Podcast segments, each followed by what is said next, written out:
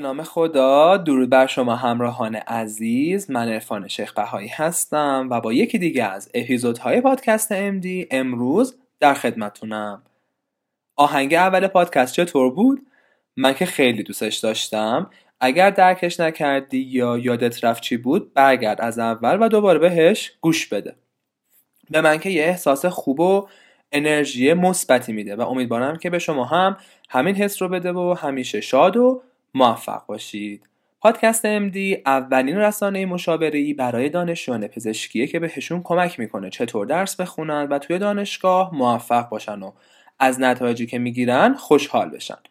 پادکست MD حاصل تجربیات میدانی و مشاوره من در طول این هفت سال و پرسجو از بقیه افراد موفق. لطفاً به هم در مورد کیفیت پادکست ها توی اینستاگرام و تلگرام با آیدی ادساین magnificent underline doctors feedback بدین. و اما رسیدیم به یه قسمت ویژه.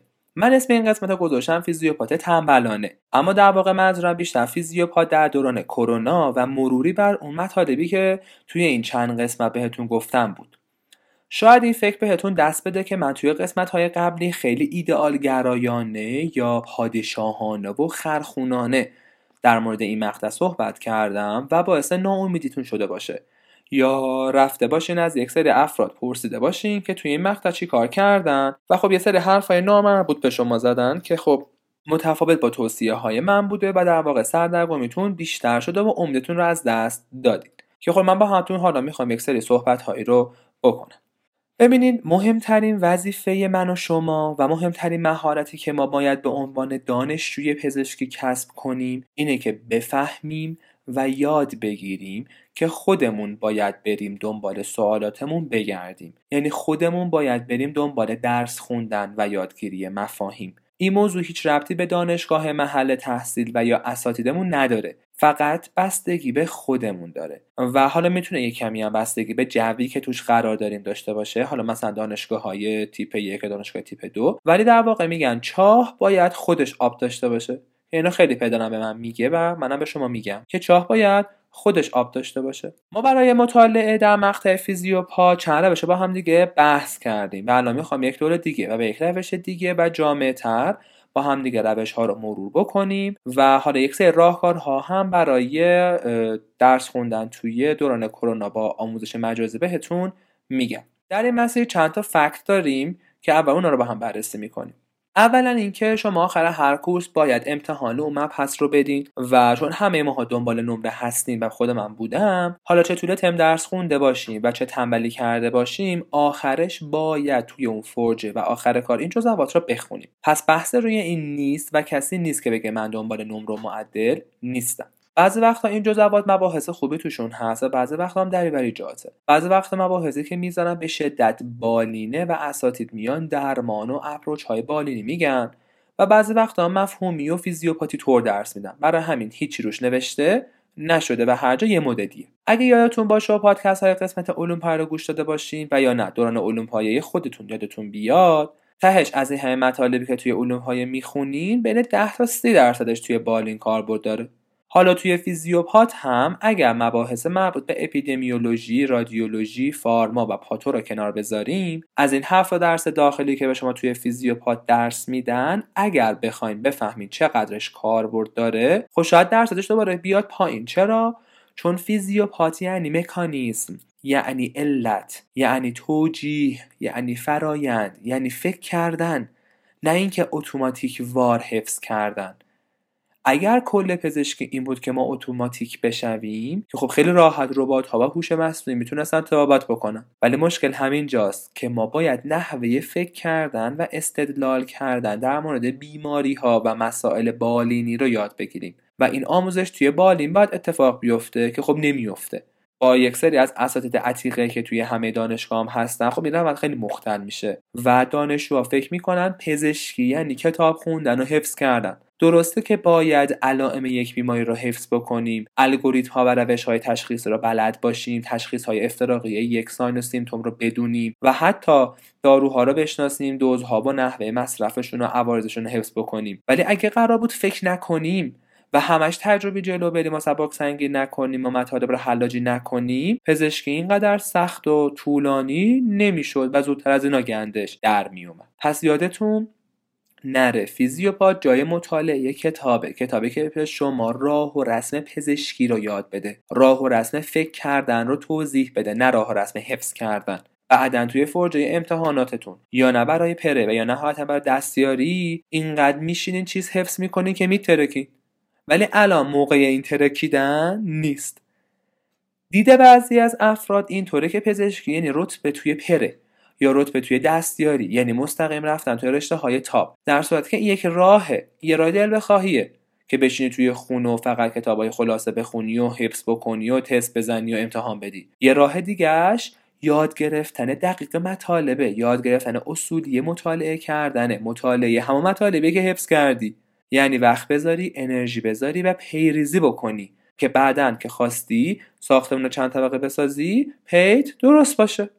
درسته توی بعضی از دانشگاه ها به بعضی از اساتید جوری درس داده میشه که آدم سر کلاسش رو نره خیلی شیک تره یا جوری سوال میدن که انگار باید خط به خط کتابا رو حفظ باشیم یا جوری درس میدن که انگار ما fellow فوق تخصصی اون رشته ایم. ولی یادتون باشه این نیز میگذره. شب امتحان خوندین تموم شد رفت. نمره گرفتین تموم شد رفت. ولی باید دانش پزشکی رو هم کسب کرده باشین. باید راه و رسم طب‌آموزی رو هم بلد بشین. پس برای توی رزیدنتی هیچکی نیست به شما یاد بده چطوری بخونید هیچکی نیست توی مطب مریض دیدن بهتون کمک بکنه.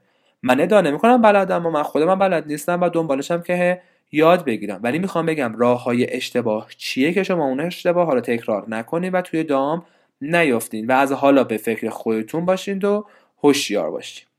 خب خیلی قور زدم. ببخشین یه کمی جوگیر شدم.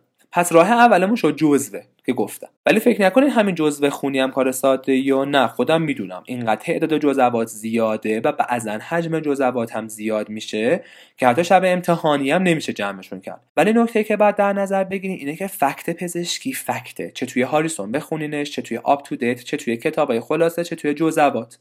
برنامه ریزی بکنین. از همون اولین درس از همون روز اول همه رو آروم آروم جلو جلو بخونین و برین جلو.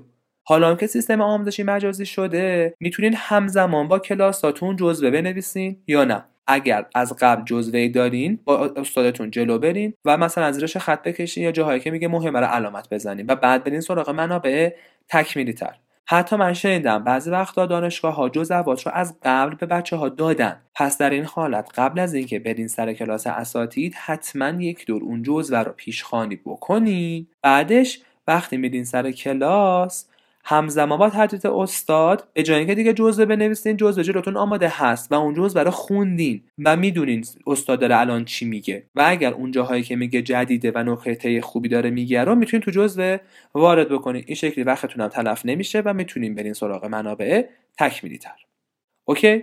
پس این از این چیز. راه و رسمی که توی فیزیو شما بعد انتخاب بکنین خب کاملا یه چیز شخصیه و خودتون با براش تصمیم بگیرین. نذارین بقیه به شما چیزی رو تحمیل بکنن. از بقیه مشاوره بگیریم و در نهایت خودتون تصمیم بگیرید من این کاری که شما باید انجام بدین رو توی بالی اسمشو گذاشتم ذهن دوگانه بالی. چرا؟ به خاطر اینکه یکی از ذهنمون اینه که بریم پزشک خوبی بشیم و باسواد بشیم یکی دیگه اینه که بریم رتبه بشیم. و با سیستم آموزشی معیوبی که ما داریم این دو هدف خیلی سخته که همزمان با هم جلو بره و ما باید خیلی براش تلاش بکنیم. کسی که می‌خواد باسواد بشه باید یک سری کارهای جدا بکنه. کسی که می‌خواد رتبه بشه باید یک سری کارهای جداگونه انجام بده. ولی من از شما اینا می‌خوام توصیه من به شما اینه که توی این یک سال فیزیوپات دور رتبه شدن رو خط بکشین. چرا؟ چون از الان تا پرتون تقریبا دو سال و تا دستایتون تقریبا چهار سال فاصله دارین. و اگه بخواین از حالا بهش فکر بکنین کلا همه فکر رو ذهنتون میشه که من برم رتبه بشم. در صورتی که اون پزشکی اصل رو یاد نمی‌گیرین. بازم میگم اگر دوست دارین برین کتاب خلاصه بخونه دنبال رتبه هستین برین. گوله حجم زیادی این کتابا رو نخورین. رفرنس هم تا سه چهار سال دیگه عوض میشن بی خودی نمی‌خواد برین کتاب علکی بخرین. برین کتاب خلاصه از کتاب خونتون بگیرین داشته باشین بخونینش. ولی ولی در کنارش یک کتاب مفهومی تر و مناسب تر که کاورج خوبی داشته باشه بذارین. که حالا بهتون میگم چیکار بکنیم. حالا وقتی هدفتون پزشک با سواد شدن باشه ما راه ها یعنی استراتژی های مختلفی برای رسیدن به این هدف داریم. که خب من برای این قضیه اومدم یه سری الگوریتم براتون طراحی کردم به اسم الگوریتم انتخاب منبع مطالعاتی برای فیزیوپات که اینو عکسش رو بگیرین و ازش استفاده بکنین که حالا توی ادامه مطالبم توضیح میدم منظورم چیه. که دقیقا از چه مسیری باید برین که به این منبع مطالعات درست برسیم راه اول که خب اسم پادکستم از اون اقتباس شده بود حالت تنبلان است. یعنی فقط طرف کلاس میره و جزوه می‌خونه و هیچ کار درس دیگه نمی‌کنه. خب این یه راهه که تقریبا همه باید این کار رو انجام بدیم. حالا بعدش اگر کسی خواست کارهای اضافه تری بکنه طبق الگوریتم باید پیش بره. قدم بعدی اینه که این کمی طرف بیشتر وقت می‌ذاره برای مطالعهش چیکار باید بکنین؟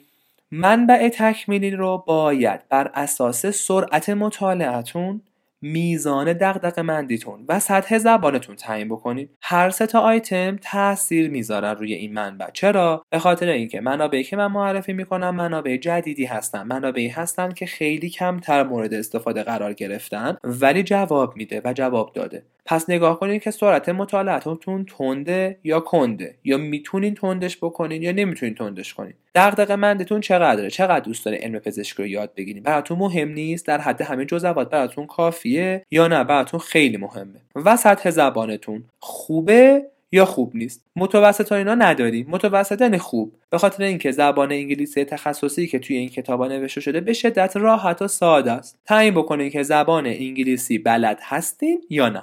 اگر خیلی بخواین خفن و مفهومی کار کنین و برای یادگیری مفاهیم می‌خواین وقت بذارین باید برین سراغ کتاب های مخصوص فیزیوپات که قبلا توی هر کورس توضیحاتشون رو دادم. حالا دوباره اینجا هم باز بر اساس میزان وقتی که فرد می‌تونه بذاره یا میزان بلد بدن زبان انگلیسیش و یا سرعت مطالعه میشه از کتاب مختلفی استفاده کرد که حالا من حالت های مختلف بهتون میگم. در حالتی که فرد می‌خواد خیلی وقت بذاره و خفن کار کنه و زبانش هم خوبه و می‌تونه تکس بخونه و سرعت مطالعهش هم زیاده توصیه می‌کنم برای کورس قلب کتاب لیلی. برای ریه کتاب وست و برای کلیه کتاب رینکه رو مطالعه بکنه و برای سایر course ها پورث رو بخونه. اینها در کنار اون جزواتن. پس چی شد؟ فردی که می‌خواد خیلی وقت بذاره و خفن کار کنه زبانش خوبه و می‌تونه text بخونه و سرعت مطالعهش هم زیاده قدم بعدی اینه اگر کسی می‌خواد کتابای متفرقه بخونه و روی این زمینه کار کنه ولی نمی‌خواد خیلی وقت بذاره. یا نه؟ زبانش خوب نیست. یا نه؟ سرعت مطالعهش کمه؟ توصیه من مطالعه و دیدن عکس های اطلس فیزیوپات تیمه که خیلی کمک کننده است. من فایل تمامی اون کتاب های فیزیوپات لیلی، رینکه، وست و پورث به همراه این اطلس ها توی کانال تلگرامی گذاشتم که اگر ندیدین و دانلود نکردین می‌تونین به از اونجا دریافت بکنید پس شدینم از گروه دوم. گروه بعدی افرادی هستند که علا رقم همه اینها باز دوست دارن کتاب فارسی بخونن. یعنی حال انگلیسی خوندن یا وقت انگلیسی خوندن ندارن. خب اونا مال کسانی بود که زبانشون خوب بود. خب اینا میان سراغ کسانی که زبان انگلیسیشون اصلا خوب نیست ولی می‌خوان درس بخونن. خب ما برای اینا هم باز چند تا روش داریم. اول شروع از کتاب های حجیم و جامعه مثل هاریسون. سیسیل essential نه. سیسیل essential نه. هاریسون. حالا تازه هاریسون غیر از هاریسون خب می‌تونید از گلدمن سیسیل یا Current Medicine هم استفاده بکنید. ولی پیشنهاد من هاریسونه. حالا نه همه هاریسون اما قسمت های انتخابی هاریسون. چه قسمت هایی یک approach هاش که کجاست؟ اول هاریسون. جلد اول هاریسون فصل های اول هاریسون یک سری approach داره. اون approach ها را به صورت موضوعی باید بخونید. و دو توی هر قسمت از خود کتاب اصلی هاریسون وقتی داره بیماری ها رو توضیح میده هر بیماری یک سری تظاهرات بالینی داره. بعضی از بیماری ها پاتوفیزیولوژی دارن. بعضی وقت هاریسون اومده این پاتوفیزیولوژی رو نوشته بعضی وقت ننوشته. مثلا برای آسم نوشته ولی مثلا دیگه برای پیتی رو ننوشته. برای همین بیاین و قسمت تظاهرات بالینی و کمی از قسمت تشخیصش رو توی اون فصل های مهم بخونید. من توی پادکست های هر کورس باز گفتم که چه فصل از کتاب مهمه و کجاهاشو برین بخونید برین در بیارین که مثلا برای کورس گوارش کجاها مهمه و دقیقا همون رو بین از هاریسون انتخاب بکنید و مطالعه بکنید خیلی جواب میده این کار و خود من بعضی وقت از هاریسون استفاده کردم در کنار جزوات واقعا کتاب خیلی خوبیه. مثلا من خودم برای قدرت بین پورت و هاریسون میتابیدم و مثلا دو تا فصل مهم تیروید و دیابت رو از هاریسون خوندم. ولی بقیه فصل رو دیگه پورت خوندم. پس حواستون باشه هاریسون خوبه جواب میده ولی نه همه جاهای هاریسون. وقت شما ندارین می‌دونم وقت ندارین حالش هم ندارین. پس جاهای انتخابی هاریسون. قسمت اولش که approach رو داره میگه و بعدم هر بیماری مخصوصا بیماری های مهم فقط تیکه تظاهرات بالینی و تشخیصش. همین. بعد که وارد بالین شدین یک سری کارا هست که بهتون میگم. باز نخواستین کتاب خفن بخونین و چون بعضی ها توصیه می‌کنن از فیزیوپات شروع کنیم به خلاصه خوندن و آمادگی برای پره دستیاری که خب البته من قبول ندارم می‌تونین از کتاب های خلاصه استفاده بکنین. یعنی کسی که نمی‌خواد هاریسون بخونه می‌تونه به سراغ کتاب های خلاصه. حالا کدوم خلاصه ها چهار تا از این خلاصه ها رو من بهتون اجازه میدم برین سراغش. یک guideline دکتر احمدی. دو Effortless Medicine دکتر خدام. سه پارسیان دانش دکتر گرجی. چهار مجموعه ژلوفن انتشارات دانش آموختگان تهران و پنج انتشارات ماهان کتاب های ماهان. به نظر من هیچ فرقی بین این پنج تا رفرنس نیست. فقط اسم جلدشون و نویسنده هاشون فرق داره. چون همه اینها از روی همون هاریسون اصلی خلاصه شدن. پس بهتره خودتون برین همون هاریسون رو به صورت انتخابی و اختصاصی بخونید. و به نظر من خیلی بیشتر جواب میده هاریسون خوندن تا اینکه بخوایم بیاید این کتاب های خلاصه رو بخونید ولی باز اگر کسی دوست نداره بره سراغ هاریسون و حال نمی‌کنه می‌تونید بره سراغ این کتابایی که نام بردم. فرقی بینشون نیست. فقط شکل ظاهریشون نمی‌دونم نحوه گفتنشون با هم دیگه فرق داره. و پیشنهاد منم فقط انتخاب خوندن یعنی همون مطالبی که میگم مهمه رو برین جلو و بخونین. و نکته که اصلا که ما یک روش قطعی و نهایی برای یک شخص نداریم. یعنی مثلا من اینجا نمی‌تونم بگم که آقا فقط گایدلاین خوبه یا فقط ماهان خوبه. نه. برین توی کتاب فروشی یا برین توی کتاب خونتون یکیشو بردارین بشینین همونجا یکم بخونین ببینین کدومش خوبه. هر کدوم که دوست داشتین انتخاب بکنین. تصمیم گیری با خودتونه که کدوم روش برای خودتون بهتر و ارجهه نذارین بقیه براتون تصمیم گیری نهایی بکنن و از اشتباه کردنم نترسین. اتفاقی نمیافت. یه راه جانبی دیگه و فرعی دیگه که خب جالبم هست دیدن فیلم های پارسیان با تدریس دکتر گرجیه دکتر گورجی توی فیلم های پارسیان داره به صورت بالینی درس میده و برای تفهیم این مطالب بالین که خب باز مخصوص همون امتحان پرینترنی و دستیاریه و از روی همون رفرنس انتخاب شده میاد یک کمی مطالب رو باز می‌کنه و توضیح میده. و این توضیح دادنش برای بچه های فیزیوپات خب جذاب و خوبه. دیدن فیلم های پارسیان بسیار وقت گیره و خب بازدهی یکسانی هم برای همه افراد نداره. اگر با فیلم دیدن راحتین و می‌تونین وقت بذارین فیلم های پارسیان خالی از لطف نیست. ولی گفتم ویژگی ها و شرایطش چیه؟ انتخابش دیگه با خودتون. فیلم دیدن خودش یک روش جداست و فکر نکنید باید همه کتابایی که گفتم بخونید یا همه کارا رو همزمان بکنید نه شما می‌تونید مثلا یه بار مثلا یکی از مباحث دکتر گوج رو ببینید ببینید دوست دارین یا نه ببینید چقدر وقت می‌گیره. دیگه انتخاب کردنش با خودتونه. من ترجیحم و توصیم مطالعه کتاب های فیزیوپاته که از بین همه این کتاب های خلاصم که تازه گفتم سه تا نگفتم. و توصیه هم نمی‌کنم سراغشون برین توی فیزیوپات. کرمی پیرهاجی و خوش سیرت. این سه کتاب به دردتون نمی‌خوره. چرا؟ به خاطر اینکه نکات طلایی هر درس رو آوردن. در واقع به شدت اون درس رو خلاصه کردن و اصلا هیچ گونه مفهوم یا توضیح اضافه ای نداده که بخواد تو ذهنتون رسوب بکنه و بیس بسازه. و خب در نهایت با همون خلاصه رفرنس هایی که از صفحه وزارت خونه معرفی میشن و بی خود نمی‌خواد پول بدین برین این کتاب های خلاصه رو بگیریم بعدا که خواستین پر اینترنی و دستیاری بدین توی کارآموزی بهتون میگم که اینا رو بخرین. من میگم اگه قراره برای امتحان و نمره بخونی که خب همون جزء کافیه ولی خب لازمه در کنارش یه کاری بکنی که یه کمی علم پزشکی واقعی هم یاد بگیرین و یه کمی نقش دانشجو بودنتون واضح‌تر بشه. پس به جای اینکه برین سراغ این کتاب های خلاصه ای که نکات طلایی داره برین سراغ جزء خودتون و بعد با استفاده از این الگوریتمی که گفتم یکی از این راه ها دیگه انتخاب کنید دیگه. یا کتاب های فیزیوپاتا بخونین یا هاریسون بخونین یا فیلم پارسیان ببینید دیگه. راه دیگه غیر از اینا نداریم. اما مگه فیزیوپات بدون پاتولوژی میشه؟ نه.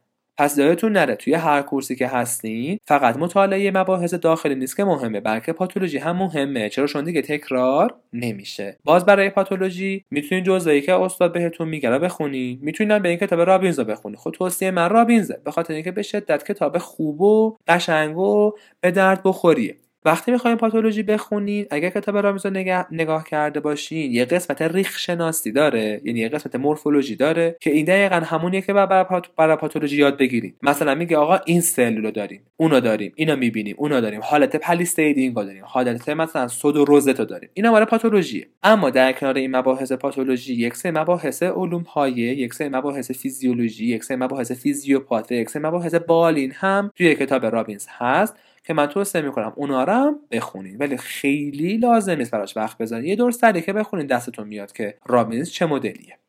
پادکست هایی که در مورد نحوه برنامه ریزی و مطالعه در مقطع فیزیوپات تولید کرده بودم خب مربوط به حالتی بود که بچه ها طول یک سال course داشتن و کلاس می‌رفتن دانشگاه می‌رفتن. می‌دونم. و خب توصیه هایی که قبلا توی پادکست هم کردم خیلیش شاید مخصوص مواقع باشه که بچه ها دانشگاه می‌رفتن. ولی الان متاسفانه به خاطر پاندمی و بحران کووید یک کمی نحوه تدریس و مطالعه فرق کرده. من چند تا توصیه کوچیک در مورد آموزش مجازی هم اینجا بهتون میدم. آموزش الان به صورت مجازیه و با این قضیه کنار بیاین. چون ممکنه که این قضیه تا کارآموزی و اینترنیتون هم ادامه داشته باشه. شما در حالت مطالعه مجازی با استفاده از سامانه نوید و اینا خب time بیشتری برای مطالعه دارید و طبیعتا بعضی وقتا جزواتش رو از قبل آماده دارین. ولی نکته بعدی که داره فشرده بودن time course ها و کلاس هاست. البته ما هم که فیزیوپات بودیم هر course دو هفته بود و تقریبا با چهار پنج روز فرجه در انتها تموم می‌شد و course های سنگینی منتهش می‌شد مثلا سه هفته. برای همین خب ما هم خیلی time برای تلف کردن نداشتیم. و اگر کسی می‌خواد واقعا درس بخونه توی فیزیوپات باید از همون روزهای اول استفاده بکنه و تک تک time هاشو براش برنامه ریزی داشته باشه. و خب حالا که شما آموزشتون مجازیه برنامه ریزی بکنید که تا قبل از امتحانتون حدودا سه چهار روز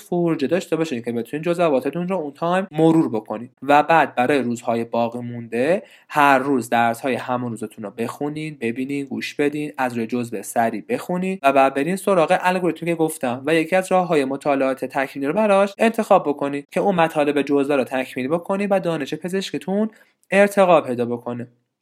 چون الان آموزش فیزیوپا به صورت فشرده در اومده خب شما باید به صورت فشرده درس بخونید. پس خیلی ایدئال گرایانه فکر نکنید و حالا فکر نکنید همه پورتو باید بخونید یا همه هاریسون یا همه رابینز رو بخونید نه. با همون اطلس فیزیوپات هم میشه جمعش کرد مطالب درسی رو. قرار بود این قسمت در مورد فیزیوپات تنبلانه باشه که خب در مورد همه چیز توی فیزیوپات گفتم که خب دیگه براتون به درد بخوره و یه دوره هم کرده باشم. ببخشید که یکم مباحث طولانی شد و سرتون رو درد آوردم. امیدوارم که اهمیت موضوع رو درک کرده باشین راه و رسم علم آموزی و طب آموزی رو فهمیده باشین. امیدوارم دست از لجبازی و دانش آموز بودن برداریم و یه کمی خود کفا بشیم خود مختار بشیم و مخصوصا تو زمینه آموزش پزشکی و به سمت دانشجو بودن پیش بریم. منابع و امکانات فراوون هست. فقط باید چشممون رو باز کنیم و از اونا استفاده بکنیم. جهت دسترسی به تصاویر الگوریتمی که توضیح دادم می‌تونیم به اینستاگرام یا تلگرام من به آدرس magnificent underline doctors مراجعه بکنید و follow و subscribe هم یادتون نره. مرسی. جهت پرسیدن هر گونه سوال یا انتقال هر گونه پیشنهاد یا انتقادی باز می‌تونید از همین دوتا راه با من در ارتباط باشین. مسابقه سوتی ها که یادتون نرفته. من توی پادکستام بعضی جاها اشتباهاتی به صورت عمدی دارم. اونا رو به هم گوش زد بکنید و زیر پست مربوطه توی اینستاگرام برام بنویسید جایزش مشاوره رایگان با منه. همچنین فراموش نکنید که قسمت مخصوص ویژه مخاطبین داریم. برام می‌خوام که می‌خوام که برام دلنوشته هاتون تجربیات خوب و بدتون توی این سه سال پزشکی و خاطراتتون رو بفرستین که من توی اولین اپیزود فصل بعدی یعنی فصل چهار می‌خوام بخونمشون. برام درد و دل بفرستین برام داستان بفرستین توی اینستاگرام دایرکت یا تلگرام. مرسی که پادکست MD به عنوان اولین پادکست مشاوره ای مخصوص دانشان پزشکی سراسر کشور رو دنبال می‌کنید خیلی خوشحالم که در خدمتون بودم و خوشحال میشم پادکست MD رو به سایر دوستاتون و همکاراتون مخصوصا توی سایر دانشگاه ها معرفی بکنید که با پادکست MD آشنا بشن و بتونن ازش استفاده بکنن. دوست دارم بحث امروز با این جمله زیبا خاتمه بدم. میگه که انسان ها باید یاد بگیرند که اشتباهات هوشمندانه قسمتی از هزینه پیشرفته. اشتباهات هوشمندانه قسمتی از هزینه پیش رفته منتظر قسمت بعدی پادکست امدی باشین. خبرهای خوب و اتفاقات جالبی در راه مراقب خودتون و خانوادتون باشین. ماسک بزنین و فاصله اجتماعی دو متر رو هم رعایت کنین. و مثل همیشه خداوند یار و نگهدارتون باشه. Fera.